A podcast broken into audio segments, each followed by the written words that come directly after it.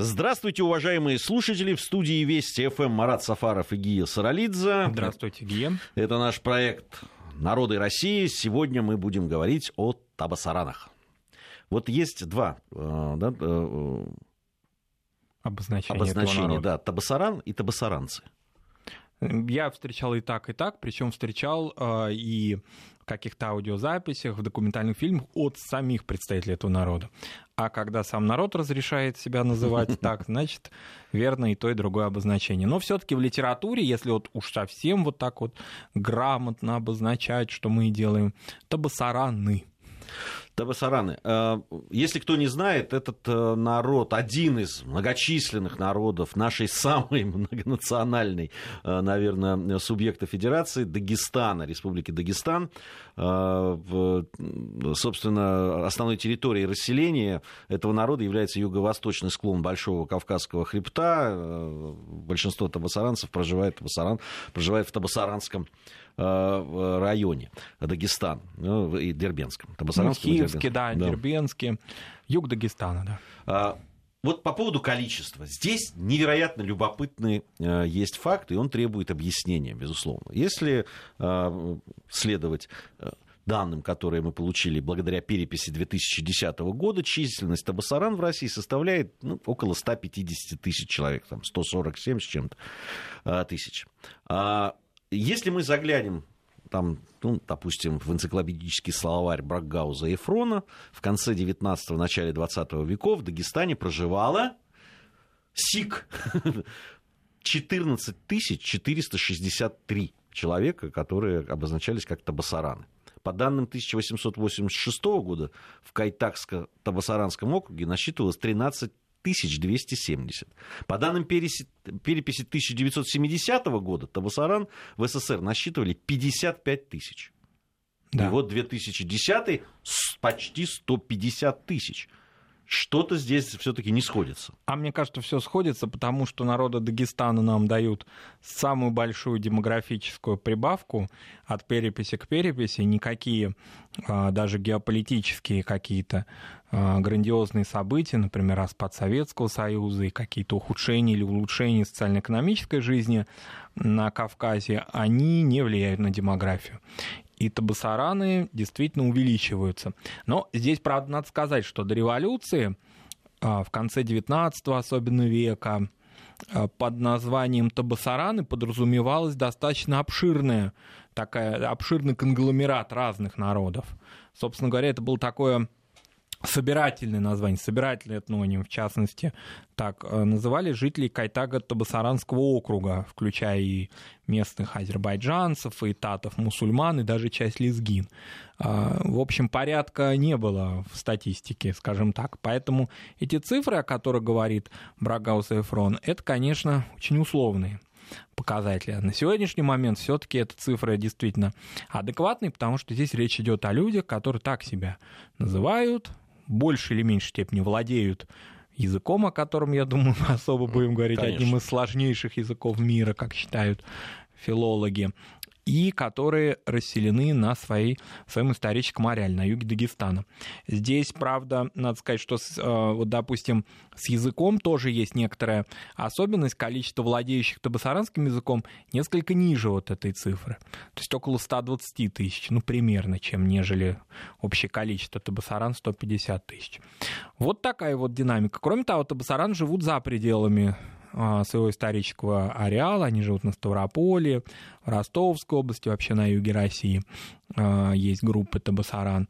А, достаточно такая динамичная общность. В 20 веке происходили изменения их ареала расселения в Дагестане, все-таки это горцы прежде всего, а в 20 веке, особенно в середине века, во второй половине, происходили переселения Табасаран э, с гор на равнины, вот в этот Хивский район, на Дербенские равнины, в город Дербент.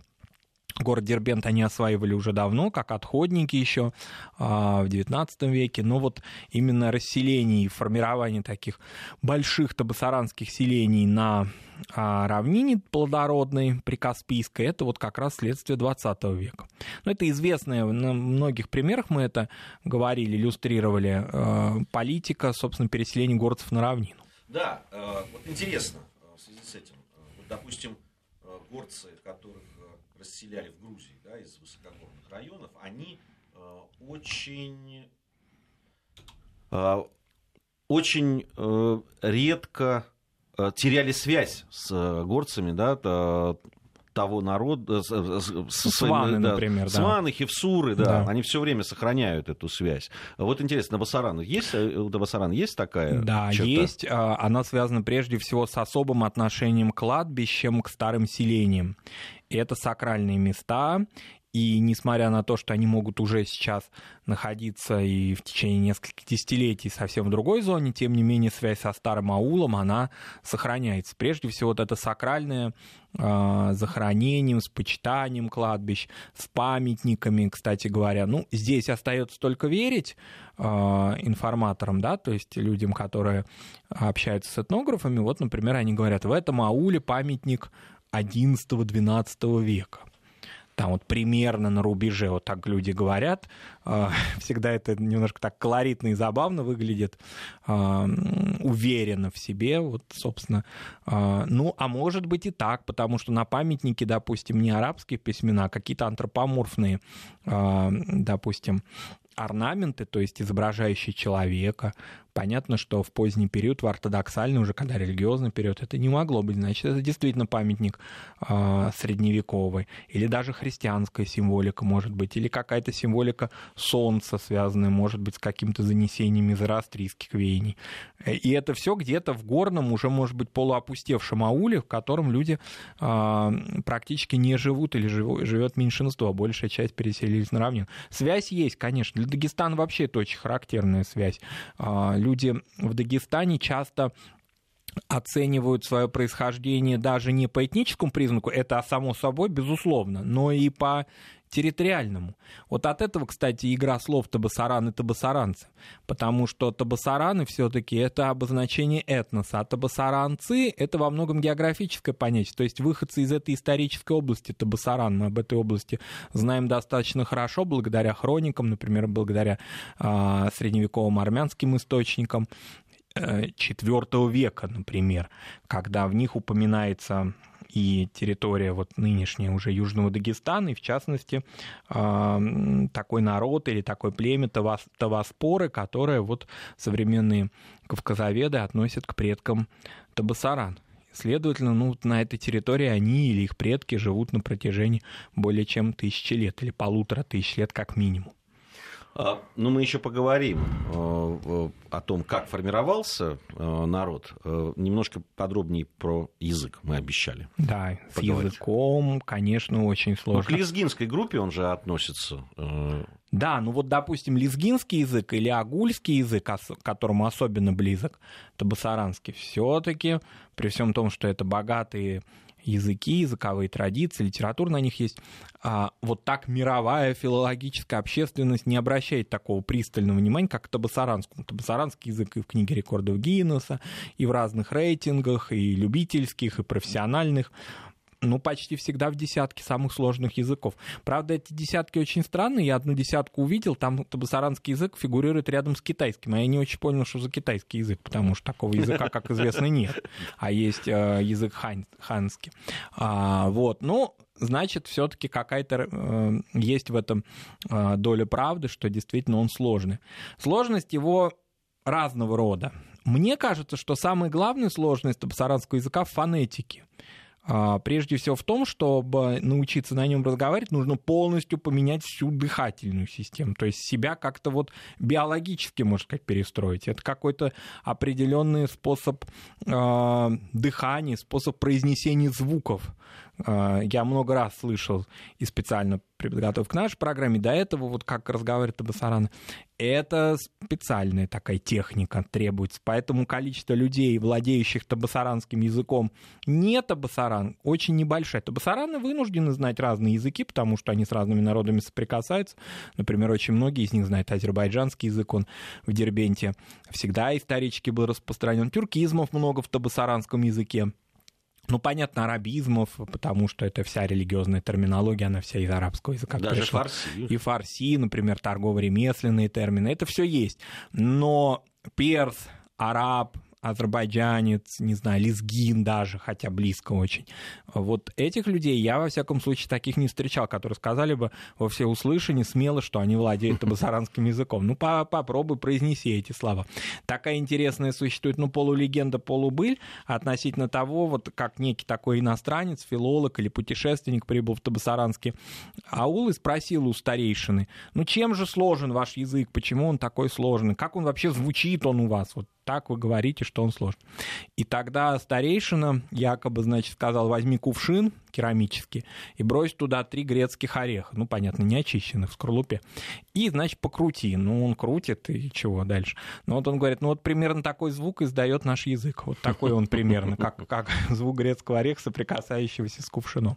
А, ну, вот примерно так, наверное, есть. Это сложный язык очень. Кроме того, он сложен и грамматически. В табасаранском языке существуют во всяком случае, насчитывается, я встречал две цифры, 46, а по другим оценкам 52 падежа.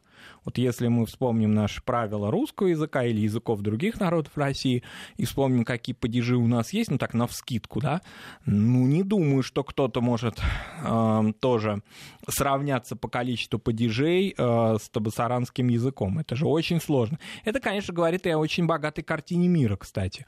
Если одно и то же обозначение так сильно различается, и так много вопросов табасараны задают миру и вообще окружающим, самим себе, своим соседям, потому что падеж — это прежде всего какое-то выражение, да, все-таки, ну, лингва, да, психо, психолингвистика какая-то здесь включается, да, это на стыке лингвистики и психологии, это, конечно, язык с э, серьезный такой. Я, э, я обратил внимание в той же переписи 2010 года, что общее число говорящих на табасаранском языке, а как ты уже, Марат, заметил, что в основном это сами э, конечно. табасараны, 126 с лишним ну, тысяч да. человек. То есть это означает, что практически, ну практически все э, люди, которые причисляют себя к табасаранам, говорят на этом сложном языке, который, э, на, на котором они могут общаться только с людьми своего, своего племени, да, своего, своего, своего народа, своего народа, да, безусловно, при том, что в нем есть свои диалекты там и так далее, но тем не менее вот это количество, если взять от 150 126,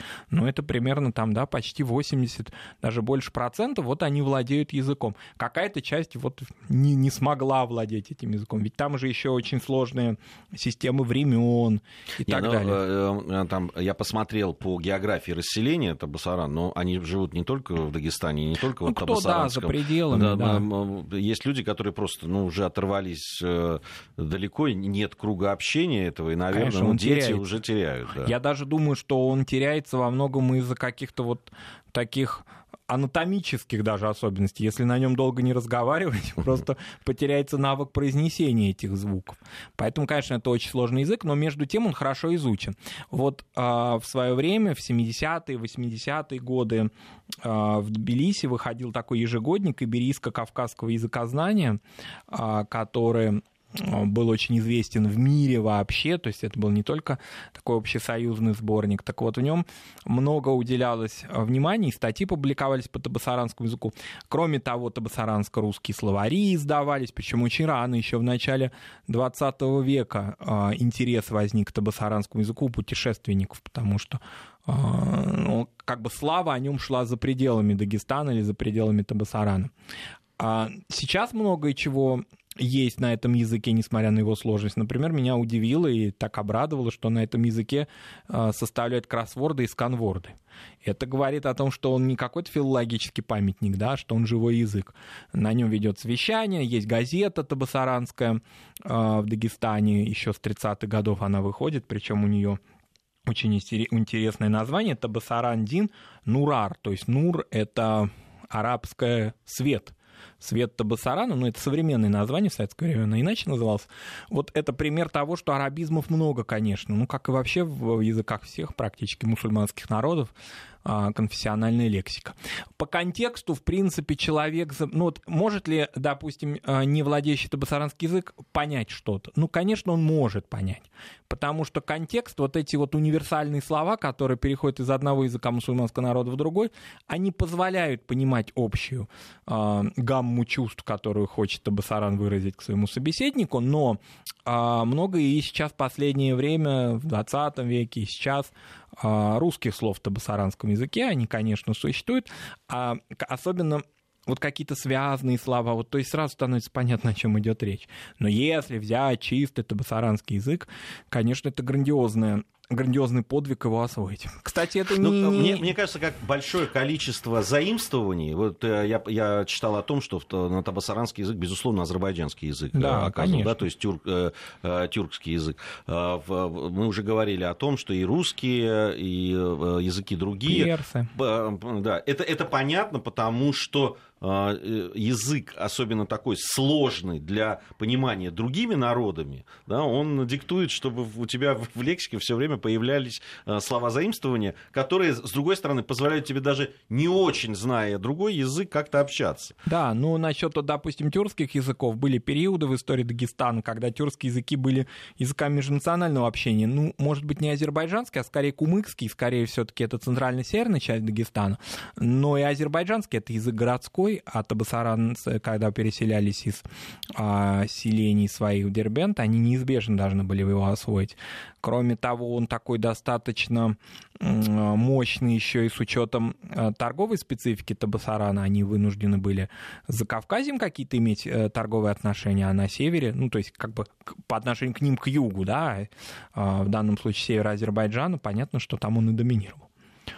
Вот. Что касается, допустим, религиозной лексики, э, ну, это, как бы сказать, понятно, универсальность некая религиозная, но все-таки очень многим обозначением каким-то, допустим, адатным обозначением, то есть связанным с народным правом или каким-то иным, ну, они могут быть не в чистом виде религиозные, но э, так или иначе сопровождают культ, э, Табасаран давали свое, свое определение. То есть это не надо считать, что если Табасаран переходит на религиозную тему, на исламскую тему, то он полностью прямо арабизирован. Да нет, конечно. Э, это вкрапление. Но они создают вот такую вот особенность э, понимания народами Северного Кавказа друг друга. Потому, поэтому нельзя считать, что вот если Табасаранское село приехал, все, если не знает человек русского языка, то прям закрыто общение. Нет, конечно. А, происхождение и история Табасаран а, связана с легендарным античным государством, наверное, очень таким я бы сказал, ну, где-то полумифическим, наверное, да, э, хотя во многих э, фундаментальных трудах по, по истории Кавказа, Закавказья, вообще вот этого региона, оно, конечно, не обходится. Это Кавказская Албания. Считается, что это государство представляло собой такой племенной союз большой 26 там, ну, есть и больше, да, по, по разным источникам, и у разных историков это по-разному, 26 разноязычных племен и народностей, и вот среди них были и предки Табасаран. А, ну, во-первых, хотелось бы твое мнение по поводу вот Кавказской Албании, во-вторых, о том, о, о том, что это является частью а, происхождения истории Табасара. Я, честно признаюсь, когда слышу что-то про Кавказскую Албанию, немножко напрягаюсь всегда. У меня есть какое-то такое всегда э, желание покопать дальше, не верить на слово. Не знаю, так приучили как-то за кавказские коллеги с разных сторон, причем совершенно не применительно к какому-то отдельному государству, вообще, в принципе, за кавказская историография, к тому, что если речь идет о, о как вы совершенно правы, полулегендарном, полумифическом, потому что отделить зерна от плевела очень сложно вот этому государственному образованию, надо разбираться, потому что вот это албанское наследие настолько а, противоречиво и сложно, что иногда приводит к определенным конфликтам и дискуссиям. Надо сказать, что табасараны не участвуют в этом.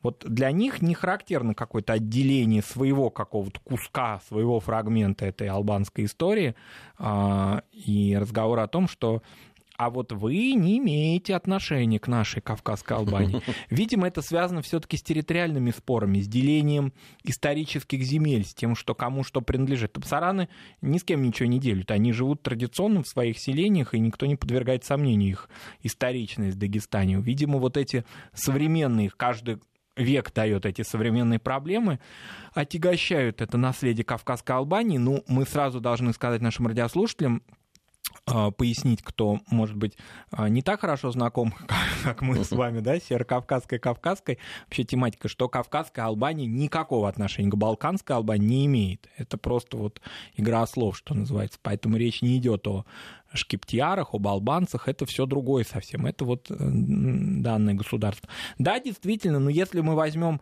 а, древние армянские хроники, да, как мы уже сказали, упоминаются предки Табасаран на этой территории. А, и вообще в исторической памяти это сохранилось. Это ведь не историки, не историография им внедрила, индоктринировала. Вот, вот думайте так и никак иначе. Это в народной памяти людей э, в аулах, совершенно далеких от каких-то историографических дискуссий, память о Кавказской Албании сохранялась всегда. Ну, я, я сейчас, э, э, я понимаю твой скепсис и, и по, по отношению к тем теориям, которые существуют относительно Кавказской Албании, да, среди современных а особенно я историков. поясню, что такой скепсис у меня и по аланскому мифу, и по булгарскому делению, так что это не примитивно да, это, это очень часто имеет э, э, влияние на э, историков, которые пытаются сегодняшние да. геополитические реалии втиснуть значит, в рамки исторических каких-то своих трудов. Но интересно, вот я сейчас читаю книгу «Грузия» Дональда Рейфилда, англи... британского историка, лингвиста, э, большого знатока, кстати, русской литературы, э, которой он занимается 19 И владеющего грузинским языком, да, кстати. Да, владеющего русским и грузинским, грузинским языком. Да. Первая его книга была, э, стала ну, бестселлером, можно сказать. Она была посвящена Чехову. Он э, спец... большим специалистом по этому нашему русскому великому писателю является. Но вот сейчас он написал огромный, действительно такой фундаментальный, фундаментальный Э, такой э, труд, который так и называется Грузия, но на самом деле много там э, понятно, что связанного и вообще с историей этого региона, и там Кавказская Албания, конечно же, присутствует присутствует, он, он тоже это делает достаточно аккуратно, оговариваясь, но вот те взаимоотношения, которые были между Арменией и Грузией, то, что тогда называлось да, а, э, грузинскими царствами различными, все это описывается. На... Да, и, и на Северном Кавказе, тем паче, что Южный Дагестан всегда находился да. в очень тесной орбите с Закавказьем, как никакая другая часть Северного ну, Кавказа. Да, безусловно. на территории все-таки современного Дагестана э, мы знаем были и э, христианские да, государства. А вот часть... мы вот и упоминали а. об этом, допустим, в виде э, следов на памятниках старых могильных, где христианская символика сохранялась. Действительно, это зона, которая... Здесь тоже масса споров, от кого оно пришло. Григорианское ли оно, как считают многие табасараны, или грузинское, как есть такая версия. Ну, византийское уж вряд ли. Вот скорее это какие-то грузино-армянские следы распространения христианства в Южном Дагестане, примитивно к табасарану, к исторической области какой-то. Да там даже есть. иногда надо говорить не грузино и армянское, а монофизит и... Или, да, или э, восточно-христианское. Восточно-христианское, да. да, потому что э, часть 15 армян, как известно, тоже были, э, не все были последователи григорианских. Да. Ну, э, это, это мы далеко можем зайти да. с этими разговорами. К Табасарану мы сейчас опять вернемся, но у нас сейчас новости, затем мы продолжим э, нашу сегодняшнюю программу. Продолжаем нашу программу. В студии Вести ФМ Марат Сафаров и Гия Саралидзе. Сегодня в рамках нашего проекта «Народы России» говорим о Табасаранах. Ну что ж, хотели мы поговорить о в таком происхождении истории все-таки народа, э, ведь было Табасаранское э, кадийство, так называемое. Да, до этого майсумство Майсум, даже было, да. да, потом кадийство, государственное образование, конечно, опять же, оговариваемся, как это мы часто делаем, не в нашем современном понимании стран, да, с очерченными границами, какими-то устоявшимися правыми системами, скорее племенные союзы. Допустим, очень важная э, такая часть — это деление этих государств на бегство. А, беки да, возглавляли эти образования. Кроме того, очень долгое сохранение тухумных порядков. Тухумные, значит, родственные группы, родовые общины в широком смысле этого слова. И вот поэтому те наши современные историки, не кавказоведы, а вообще историки, которые отрицают феодализм, а я что-то как-то один раз уже бронился в их адрес. Так вот, еще один пример того, что это ну, выбрасывая марксистскую историографию, выбрасывают и какие-то положения неоспоримые. Ну, известно, что многие сейчас модно да, заявлять о том, что феодализма не был, он был только в Западной Европе или там в голове у Маркса. Да ничего подобного, он был на Северном Кавказе очень даже хорошо, и прекрасно видна эта эволюция феодальных отношений от таких каких-то очень а, таких простых, что ли, отношений, фактически родовых, уже к реальному феодализму, к землевладению, к несению службы у беков. Все то же самое, что было, ну, с поправкой на то, что это Восток, конечно. Не, ну, с поправкой да. на вообще национальные, на национальные конечно, черты, колорит. на Кавказ, на колорит и все, но это феодализм, и это, на мой взгляд, совершенно неоспоримая вещь. А в первой половине 19 да, Причем это, это, это средневековье, феодализм наступал иногда в некоторых районах Востока раньше, чем в, в Западной, в Западной Европе. Европе да, деле. и поэтому оспаривать это, мне кажется, ну, по меньшей мере, неверно. Так вот, а, в первой половине XIX века вся эта территория Табасарана вошла в состав России, но раньше это все-таки была зона противоречий и конфликтов между Османской империей и Ираном допустим, в конце XVI века особое такое было обострение. Да и потом вот большие такие какие-то волны завоеваний через эти а, труднодоступные районы проходили.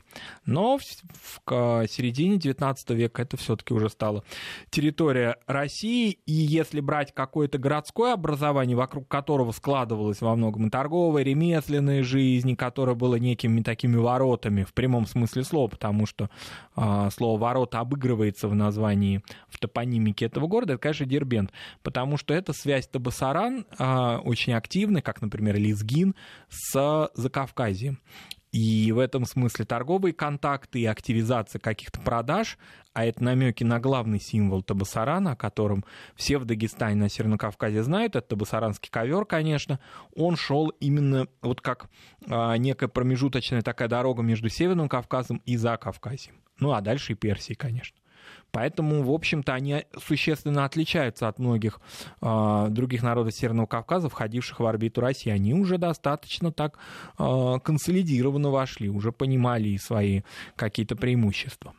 А, о религии, надо сказать, потому что это важно. Э, исходя из этого и многие процессы, которые происходили, и связаны исторические какие-то реалии, они на Северном Кавказе важны. Да, ну сунниты, безусловно, да, а, в том смысле, что, почему безусловно, потому что многие, э, я даже встречал в одном очень известном журнале, правда, это был номер очень старый, архивный, с тех пор, наверное, там исправились уже и знают, что такое, на, на какие деления а, ислам подразделяется. А, так, там говорилось, там ошибка была такая, что вот, дескать, это басараны вот сунниты, а вокруг них одни шииты. Это совершенно неправда. Дело в том, что на севере Азербайджана, примыкающем к Южному Дагестану, многие азербайджанцы тоже э, исповедуют суннизм, и шиизм не является э, вот такой однородный, что ли. Вот если ты азербайджанец, ты обязательно должен быть шиитом. Нет, конечно. А, поэтому это не шиитское окружение, шиитские вкрапления существуют. Это существенно, на самом деле, для Кавказа. Это не какие-то моменты, связанные только с обрядовой практикой. Все-таки это определенные системы мировоззрения даже. Но существенного вот какого-то э, такого пограничия суннита-шиитского здесь нет. Скорее, э, это доминирование масхабов, то есть вот этих религиозно-правовых школ внутри суннизма. Поэтому, ну вот если брать э, конкретно по современному какому-то определению их религиозной принадлежности сейчас, то это мусульмане-сунниты. А, ислам, конечно, играет колоссальную роль в жизни Табасаран а, — это и бытовая практика, и пищевая практика, и система взаимоотношений в семье, не только с родителями, но и между мужчиной и женщиной, в браке, и э, различные ценности, связанные с торговлей. Ну, вот, например, одной из на поверхности лежащих это запрет ростовщичества, скажем, который а, укоренился благодаря хроническому запрету на ростовщичество. Ну и так далее. То есть это целая большая система ценностей, которая, конечно, у них утвердилась. Поэтому, вот, например, на Северном Кавказе я с этим сталкивался в, в разговорах с а, людьми, а, кавказцами. Вот эти вот упоминавшиеся нами сегодня далекие какие-то предания о христианском э, исповедании, причем неизвестно каком даже точно, да, или о языческих каких-то культах, когда ты доминируешь, почему-то сразу вспыхивают люди сразу. Нет, этого не может быть. Как же так? Мы являемся мусульманами в течение многих веков. Мы никогда, они почему-то полагают иногда, что если речь идет о христианстве, что их кто-то обратил в него, да, что это не процесс такой постепенный, когда одна религия сменяла другую и так далее, а что это некая, ну, какая-то обостренность на эту тему. Не в том смысле, что они против христианства выступают, нет, а в том смысле, что вот обостренно чувствуют себя именно здесь и сейчас мусульманами. А уж о язычестве, если речь зайдет, то это вообще тушите свет, это опасная такая дискуссия с народами Дагестана. Ну, не с историками, конечно, или не с археологами, которые, конечно, понимают, что это некие пласты культуры, неизбежные в развитии разных народов, и действительно доминировал. Мы просто мало знаем об этом, очень мало свидетельств о распространении христианства. Ну, если даже просто да, следовать простой человеческой логике э, и понимать, когда возникла все-таки э, да, религия, ислам, но все-таки а народы насчитывают тысячелетия. С, ну, та же Албания в IV веке до нашей, нашей эры она возникла. Да, да, то, ну, соответственно, какие-то верования же до этого были. Они Поэтому, ну... Э, Но если... это вот к вопросу о том, э, какие темы стоит затрагивать, допустим, с людьми, э, не только с табасаранами, да, с людьми вообще Северного Кавказа, а какие не стоит. Вообще вопросы, связанные с религиозной практикой, с масхабами, с взаимоотношениями суннитов и шиитов, это темы не для обсуждения людей, которые в этом не сведущие. Поэтому, если человек, допустим, общается в мегаполисе или в Дагестане, находясь, ну, другие, можно другие другие массу тем найти для Интересно, обсуждения. Да, вот мы в наших программах вам даем возможность да, да, да. о чем-то спросить э, другом. Интересно. Ну, а, ты э, затронул уже э, тему хозяйственных каких-то предпочтений, да, то, то какие традиционные занятия были у Табасаран. Ты сказал о коврах, знаменитых табасаранских коврах. Кстати, вот торговля этими, да, и производство э, ковров на продажу, она существовала ну, очень давно. Очень давно, да. Там были разные еще промыслы, и деревянный утварь немножко сохранился, ее производство, и разные-разные, но все-таки ковер вот остался как доминирующий промысел. У нас, а, напомню, нашим радиослушателям была программа, специально посвященный выпуск программы «Народа России», а, именно сконцентрированы на дагестанских промыслах, и в том числе на южно-дагестанских. Ковры — это, конечно, визитная карточка Табасарана, причем они а, различаются не столько вот как бы объяснениями или пояснениями тех или иных орнаментов, сколько названиями тех селений, откуда происходит этот ковер. Вот уже от благодаря этому человек, сведущий в искусстве Дагестана, понимает и орнаменталистику, какие-то зашифрованные символы, например, которые есть. Вот этот, допустим, из одного аула, а этот из другого, потому что в каждом из них распространена та или иная комбинация орнаментов. Надо сказать, что это промысел женский. Более того, а табасараны, ну, это, конечно, небольшое такое преувеличение, но достаточно любопытное, что когда, вот, допустим, у соседей табасаранов рождались девочки, то, значит, главы семьи, ну, так вот э, печалились. Вот опять девочка родилась, а это означает, что ее, это как камень, как говорят в Дагестане, такое есть выражение, камень, который мы закладываем в чужой дом. То есть вот он фундамент чужого дома, а не в наш.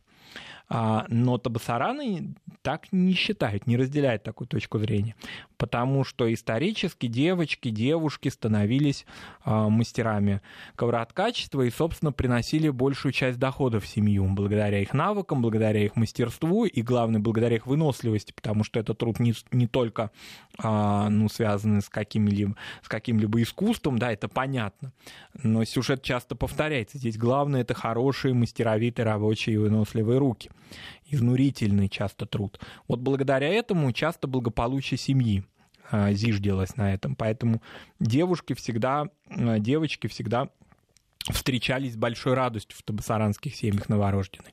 И достаточно рано приобщались к этому труду. То есть еще до замужества уже должны были определенными навыками. Ой, да не, ну мы когда снимали вот э, свой фильм документальный «Народные промыслы Дагестана», там девочки, ну, не то что до замужества, там ну, чуть ли до дети. школы еще. Да, уже умели да, уже, помогать. Уже начинают, случае, да, уже да. начинают помогать. Марат Сафаров и Гия Саралидзе в студии Вести ФМ. У нас сейчас э, будут э, новости региональные, информация о погоде. Затем мы с Маратом вернемся и продолжим нашу программу.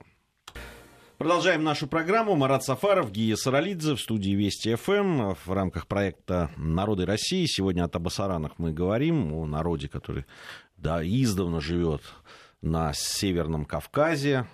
О культуре и традициях мы начали говорить уже. Ну, кстати, по поводу того, что люди вот э, табасараны э, дел, изготовляли ковры, продавали их, что было уже таким да, доходом. Но все-таки а, не сказать, что это вот основное. Да, было, безусловно. Да, там, э, потому что все равно сельское хозяйство, все равно там присутствовали и обработка дерева, и гончарное искусство, и, и узорное ткачество, и вот резьба по дереву и камню. Кстати, возрождаются очень многие вот э, в частности резьба по дереву а, все больше и больше получает популярность. Не такое, конечно, как коврокачество, потому что это, ну уж это бизнес.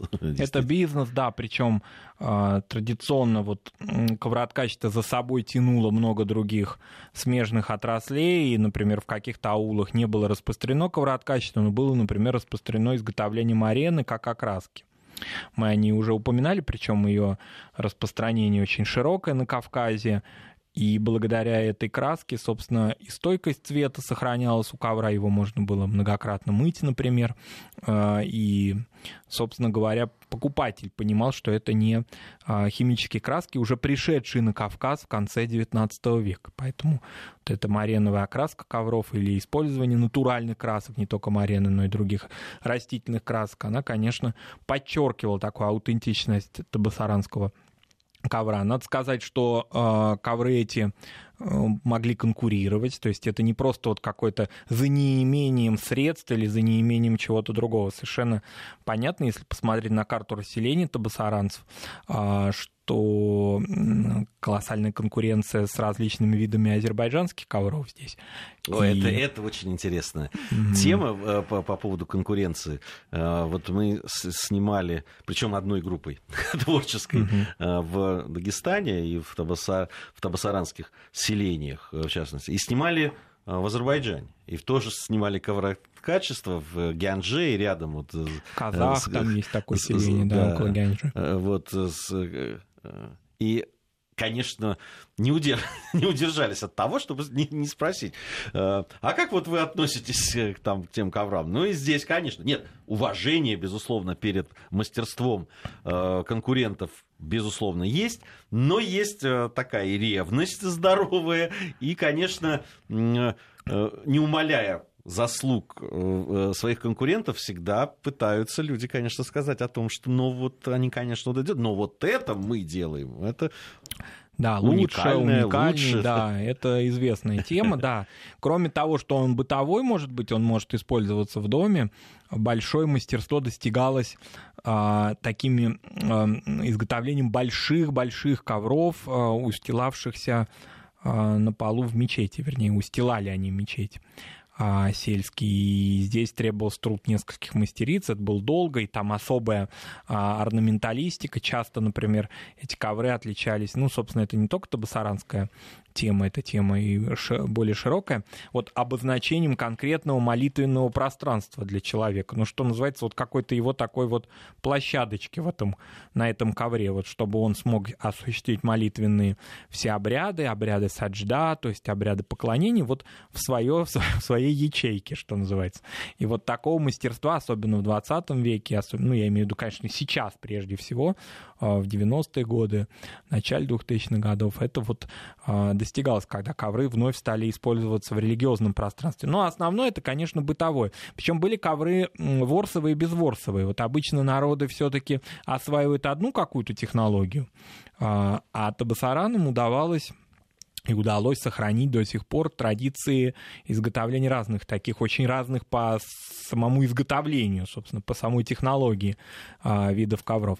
Ковры были с кисточками, ковры были специально, а, может быть, так иногда может показаться человеку несведущему, что они небрежно как-то изготовлены, у которых много ниток.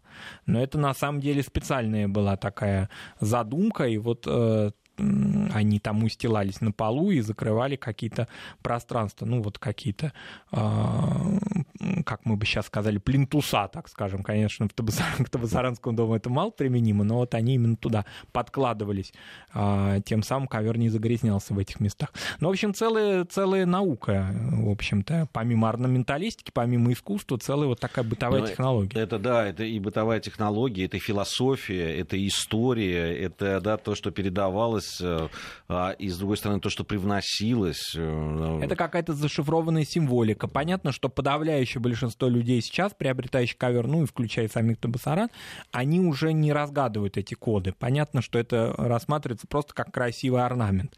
Но раньше этому уделялось внимание. Там были определенные символы, причем не религиозные, а этнические символы которые туда шли. Вот интересно, на это не очень, может быть, обращают внимание сейчас э, да. э, большая часть покупателей этих ковров, больше обращают внимание на количество э, цвета, на, на узелки, там, ну, естественно, от этого зависит и цена. Да. А, вот. Но сами мастерицы, да, и сами мастера, которые делают ковры, они как раз на это очень серьезно обращают внимание, и э, они очень много говорят о том, что мы разработали, вот мы вернули такой орнамент, мы нашли такой орнамент, мы э, там э, э, все-таки э, творческого начала здесь очень много. Много, бизнеса. да, безусловно. И очень отрадно, что сейчас это на подъеме. А вообще у Дагестана колоссальный туристический потенциал, на мой взгляд. Ну, не только на мой, вообще, это всем понятно. А, должны быть какие-то вот еще, может быть, дополнительные инфраструктурные импульсы, в том числе на юге Дагестана, чтобы, ну, все практически готово к тому, чтобы большой поток туристов в разные сезоны там бывал, потому что этнография южного Дагестана Дагестана как минимум, вот если берем дербенскую местность, она может привлечь и не только отечественных туристов, и иностранцев, и а, например, иранцев, скажем, которые Но, всегда интересуются К сожалению, этим. у нас очень негативный информационный фон по да. поводу э, Дагестана. И зачастую а, не, необоснованно негативный. Да. Я помню, когда мы э, там собирались от, э, ехать снимать, а мы снимали в, в Дагестане не один раз. Последний буквально год назад, меньше года назад мы были в Дагестане, причем в разных его э, регионах. У нас была всегда проблема, потому что часть из наших операторов, например, не ехали, не то что они сами боялись, но жены не пускали. Да. Вот. При этом ну, я не знаю, экспедиции там 10, 12, может быть, где-то два десятка, может быть, экспедиций в Дагестан, никогда никаких проблем не было, никогда. А, да, э, вот, вот в Подмосковье иногда возникали, а, а там нет. Э, я понимаю, что все равно есть, это не на пустом месте, есть определенные проблемы на Северном Кавказе, а не только в Дагестане, но поверьте, что те масштабы, просто у нас в информационное поле всегда попадает там, ну, та же Республика Дагестан, когда там что-то происходит. Вот, и... Да, если бы, допустим, вот э, юбилей двухтысячелетия Дербента, если бы его информационное освещение, фильмы, рассказы и все прочее, да, об этом грандиозном для Юга Дагестана событии, были бы более масштабны, то, может быть, это тоже... Но какая-то должна быть определенная такая туристическая маркетинговая работа в этом смысле. Ну, проведена. она здесь, видишь, она здесь, эта туристическая маркетинговая работа должна э, вестись, и в том числе и как бы создание более положительной э, коннотации в информационном поле. Но мы с вами да. делали, мы делаем де... все, что можем, мы делаем, потому что мы... программа по дагестанским промыслам, она многим памятна, и, в общем, ну, а, часто дагестанские да, там сюжеты ин- Интересно, что действительно, во-первых, это уникальная с исторической точки зрения да, земля, разнообразная. Разные народы, мы об этом уже много раз говорили. Климатически. Климатически. Надо не забывать, что там море там вообще. Море, там море. Да. Кстати, там великолепная инфраструктура, ну, инфраструктура и э, места для рыбалки, например. Да, вот да. такое туристическое тоже составляющее. Вообще вот меня всегда интересовало, и примитивно, наверное, к Табасарану, вообще вот и Каспию, почему восточные народы так не любят купаться в море. Что, мне кажется, и для Грузии раньше это было характерно, да? То есть в старину когда-то, потому что вот нет какого-то такого интереса к тому, кто у турков, допустим, у местных, особенно там, допустим, у пожилых людей, туристы, да, вот, а для Дагестана это территория, ну, рыболовство была всегда, каких-то связей с определенными странами. Я хочу но... сказать, что очень многие люди, которые не только на Кавказе, но, например, там в Краснодарском крае, а, да, из э, каких-нибудь э, кубанских э, деревень, там, селений и так далее. Что у них там 50 километров до моря, совершенно, совершенно они, Да, абсолютно. То есть люди, когда спрашиваешь, сколько, когда ты последний раз ну, года три назад, там, с какими-то родственниками, которые приехали, э, поехал Какая на море. Черноморская, видимо, эта тема, потому что Средиземноморье по-другому. У нас минута буквально в эфире, нельзя... А, без кухни. Без кухни, кухни да. да. Хотя она, в общем, такая общедагестанская, конечно. Ну, Хинкал, конечно, да. да. Если брать э, какие-то более южные по отношению к Табасарану веяния, это бакинский, так называемый бакинский фруктовый плов, а хинкал, он, в общем, общедагестанское блюдо, да, но есть и определенные там моменты, связанные с добавлением э, молотых орехов, вообще вот какая-то, какое-то дыхание закавказской да, кухни да, да. этих элементов в Табасаране ощущается и вокруг Дербента, и у Лизгина это ощущается особенно. А, кухня вот какая-то смешанная, пограничная между такой суровой, аскетичной, строгой северокавказской кухни, использующей минимальное количество да, ингредиентов, и вот таким богатым разнообразием, часто, это же поскольку азербайджанское влияние, то это такое скорее не острое, а сладковатое, да, такое кисло-сладких блюд, много фруктовых блюд, фруктовых Ароматное. соусом. Ароматное. Марат Сафаров э, был у нас сегодня в программе «Народы России». Э, э, Марат уходит, я жду Армена Гаспаряна так что никуда не уходите.